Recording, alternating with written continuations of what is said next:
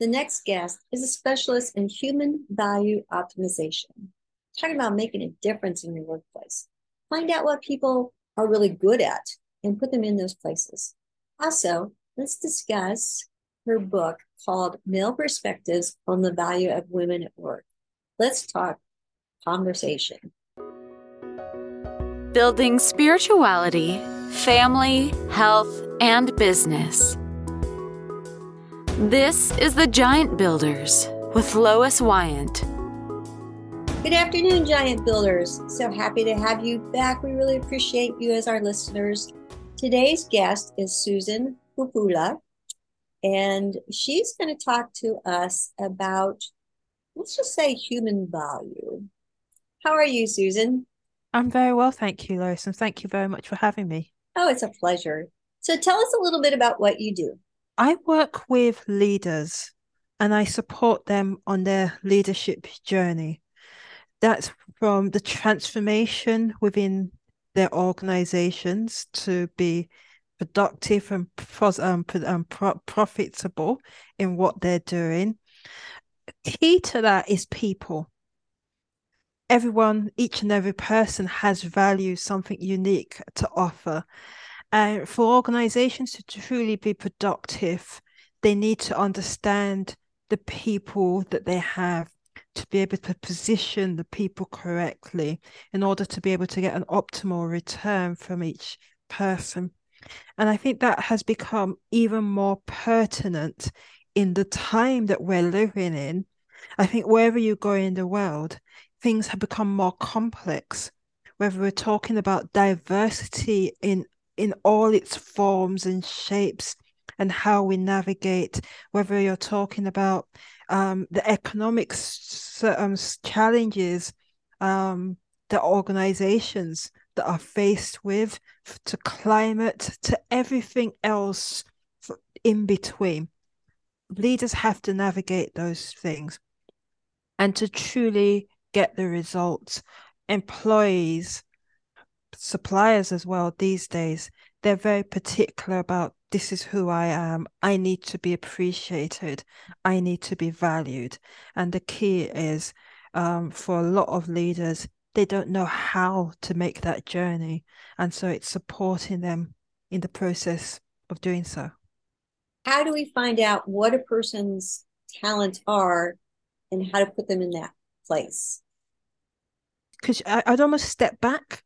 Okay. So the organization, so leaders leading in organizations, whether it's at a top level, a C E O with a large or small business or anything in between, to to then a, a leader leading in a department or section of an organization, a team. The key is, what is it that you within your department are trying to achieve? Um, what's your purpose? And what are you, I mean, so what's your, what's the purpose, and what are you doing in order to be able to fulfill that purpose? You you need to start with that, because then it's, who do you need to fulfill the objectives that you've got set out? Now that can start, and that would, should start with people you already have in place. So making it clear to them that this is what we're trying to achieve. What are individuals' roles?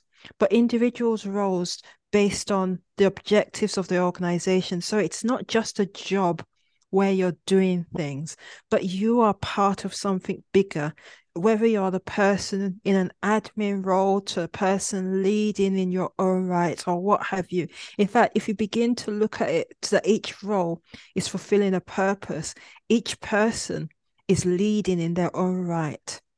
So, so if you start with the people you have already have on board, with the clarity of what is what you're trying to achieve, people in roles, do they have the competencies to be able to fulfill those roles? Does it play to their strengths, or are there other things that they could be better doing? Do they need training and support? So it's making that journey. So I, I I talk about, it's a drill down in those, in that manner. And then, okay, who additionally do you need that is not already in the organization to enable you to fulfill their your objectives, whether they're people you're employing directly or whether they're people you're having it on a contract basis or suppliers or what have you, but it's doing it on from a purpose um, a purpose level, as opposed to just thinking we need people, we need to do things, we need to make money. I believe you're better able to do so when you start with purpose and you recognize that each person that you're engaging with has a humanity of their own and has value to offer, and you're appreciating that.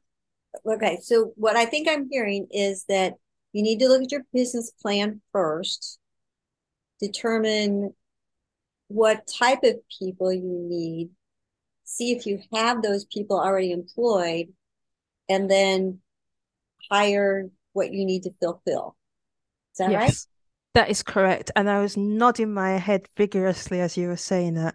The, the only thing I, I would add, or should I say emphasize, is when we talk about business plans, we often get caught up with we're an organization, we produce a product or we provide a service.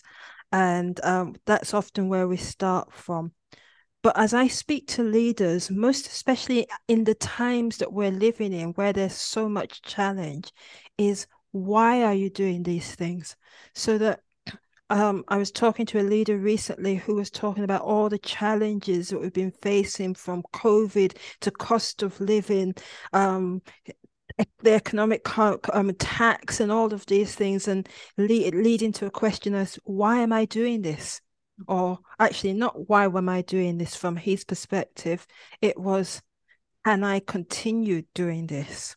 There, there are so many, um, so w- when you're talking about your business plan, your strategy, your objectives, start with the why. The why are you doing this? As a leader, there's so many different things you can do, but why are you in this business? Is it because it fulfills a belief, a purpose that you have, a deep-rooted purpose? Is it because you just want to make money? If it's just about making money, you'll possibly struggle a bit, especially in the times that we're in. But at least that's your why, that's your purpose. But I would say, even if it is, I want to make money, why do you want to make money? There's the how of that, but the why of, of what it is that you want to do. Is it because I want a business? That's what we do. It's the way I believe I can best support my family. Is it because for health reasons? Whatever it is, be clear on your why. So if you're clear on your why, when you're faced with the challenges, and as I said, it's easier for you to say, it's tough, but I'm going to continue. I have these employees to support, a family to support. This is in line with my purpose. So it sounds like it's really important for not only to know your why, but to really have a good connection with it. Yes. Mm-hmm. Yeah. And to be able to, so knowing your why, having that deep connection with your why, it being, oh, it's, and it's almost with that why, you begin to think of, what are my boundaries? What are my must-haves? What are the things that are not acceptable to me? My non-negotiables, as people say. So being able to define those things. And I would say almost having it pinned up on your wall, or revisiting it. It might change a bit, but being able to constantly revisit it so that whatever you're faced with, you have a reference point to go back to. If I find that the people that I've already hired don't really fit into, say, their position, what's a good thing for me to do? Conversation. Yeah. and and I say conversation and I pause because um I don't believe we have enough of it. I believe there's a lot of us bedding down in our own beliefs and our own perspectives, and there's also a lot of fear, a fear of, how is someone going to respond? What might I be accused of if I do so? But if your starting point is, this is what we're about, and hopefully in in terms of defining your own why and an organization's why, hopefully you've included your employees, your team in that process, and they know what direction you're heading in, then there's value in saying, having the conversations with individuals about their role within, how they fit or not, as the case may be. And within that conversation, what do you as an individual want? Understanding what they want, understanding if there's not a direct fit. Is it because there's a competency um, gap, a lack of understanding of what the requirements are? Um, is it that the person is better suited to a different role? Is it actually you've just misunderstood and the person does, but actually you've just seen things differently? Or is it that the person is better off in a different organization? So for me, it starts with the conversation. It starts with, if it's a, about adjustments or changes, if it's about moving a person to a different um, position, or if it's actually based on agreement that the person is no is no longer a fit for the organization. It's helping that person come to that realization and supporting the person on, re- on um, understanding what is right for them. So what does the first meeting look like with you? It's a discovery conversation. Um, it's it's very much focused on the why, whether it's what I do with the individual or whether it's in a, a, on a group setting, because I do round table events and masterminds as well as working one to one. But it's really about understanding the person, what they're about, what they're trying to achieve, and also enabling them to better understand me as well, because um, I am very particular about my approach. I, I am someone that is going to create a safe space for you if I'm working with you, so you're able to speak openly and honestly. But at the same time, I will hold you to account to what you say you what you what you say you want to achieve, and I will also give you open and honest but sensitive feedback as well. You're an author. Can you tell me about your books? Yes, I can. I, I've written three books so far. I'll, I'll mention the first two briefly, and then I'll focus on the third one, which I believe is possibly the most pertinent one to the workplace, because my first two books are social perspectives. First one, um, I live in Milton Keynes in England, and my book on them is, the first book is Touching the Heart of Milton Keynes: A Social Perspective. So it talks about the social fabric of the place. It's a new town, now a city, just going on sixty years old, so quite new. And um, it's very much classified as Middle England. Um, and a lot of people from outside are quite critical. So it gives you the context of the city, but it also t- highlights some of the challenges. As a local politician said, it talks about what we're doing well, but it also talks about what could be better. And I think it has relevance to any location. You could look and see, okay, this is relevant to any place. The second book is Consequences: Diverse to Mosaic Britain, and it looks at the challenges of immigration and the challenges of diversity. And it's when I started talking about the mosaic, because we are, should I say, diverse, but for the key is for us to be able to come together, appreciating each other for what we bring, and seeing our common values that bind us together like glue to create something beautiful. But my third, more recent book, which is more directly to the business environment, is Male Perspectives on the Value of Women at Work. And that is basically stemming from the recognition that through the years, I mean, the workplace was originally designed around men.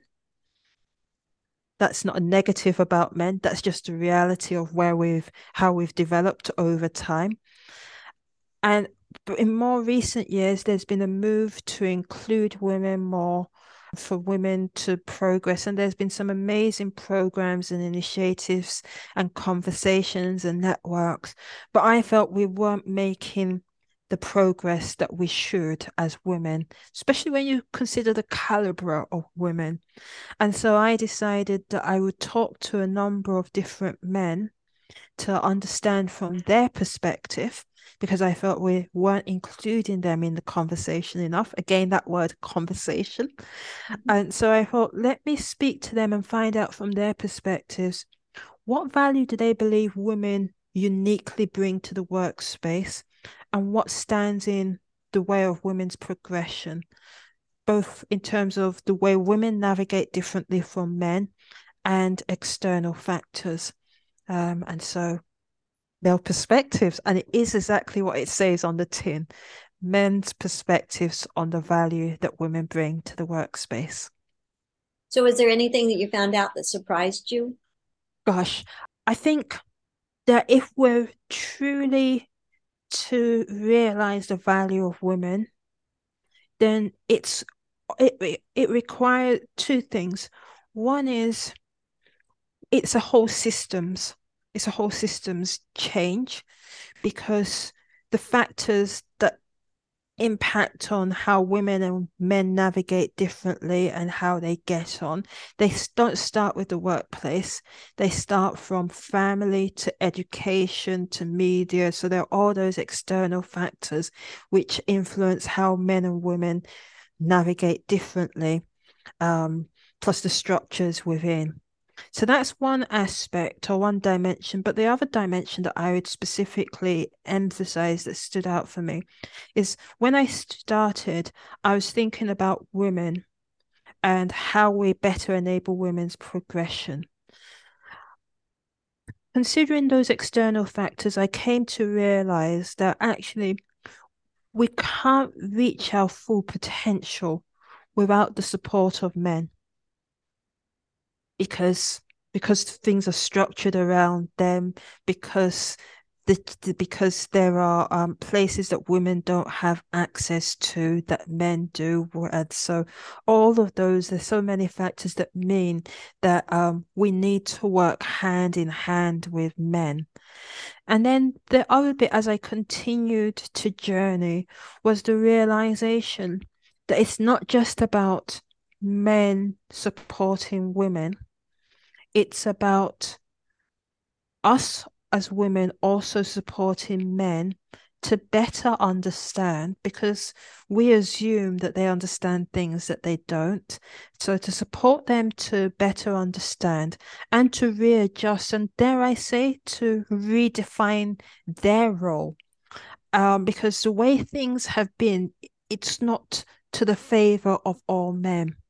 And where we want to move to, as far as I'm concerned, it's not about just about women and women have having positions. It's about working together. So for me, it's taking away the threat that some men might feel that women are coming to take over. But no, it's about the yin and the yang, the value that both bring and how we work together for an optimal outcome for everyone. So with that in mind, is there certain things that you think women should be aware of or be more conscious about in in a workplace? Above and beyond everything, recognize that men are different. And I say that because it's easy for us, on the basis of experiences that we've had with one or two or even a few men that haven't been very positive, to think that actually men are almost like enemies or men aren't against us or supportive of us. There are men like that. There are men that still believe women shouldn't be in the workplace, that their place is elsewhere. Um, but I venture to say it's not the majority. I believe that there are men that are out there ready to champion and support women. And they're those that just are just getting on with life. And but there's a lot of there's a lot of lack of understanding of men, of sorry, of, of women men have of women, that we need to dare I say, support them through. Cause I, and I say, dare I say, because it's easy to say that's not our job. But if we want the outcomes, we need to work with them for them to better understand our experiences in order for them to be able to, should I say, help bring about the changes that we need. So for me, that's conversation again. I go back to the word conversation, dialogue, holding the space at times. And um, there will always be spaces that are uniquely for women to support each other, to engage and have the conversations. But there's also value in us on occasion including men in the conversations, or even if not to speak, to listen, to be able to sit back and to hear, to understand what we're faced with and our journeys. Because the truth is, we think it's they know, but a lot of the time they don't. Any closing thoughts? I would just say to people, conversation. We, we're, I believe we're a place in the world whereby, as I might have said at the beginning, there's so much bedding down. This is what I believe, and I need to safeguard my position. I don't think that's working. I don't think it's working well for anyone. So for me, take the time, listen to other people's points of view, get involved in conversation, understand where they're coming from. It doesn't mean you have to change who you are, but have an understanding of other people. And if you don't mind, I, I will mention I run conversations over the over time. So if anyone wants to engage in conversations that I'd run, please um join up to my mailing list um, so that you're updated on what I'm doing. Oh, great. Okay, we'll make sure all your links are below. Well, thank you so much, Susan. That was a lot of information, and we will need to work on our conversations. That is the bottom line. All thank right. you very much. Thank you, Giant Builders. Remember, we're on Tuesdays and Thursdays, so don't miss an episode. Subscribe. Thank you for listening. This has been The Giant Builders with Lois Wyant.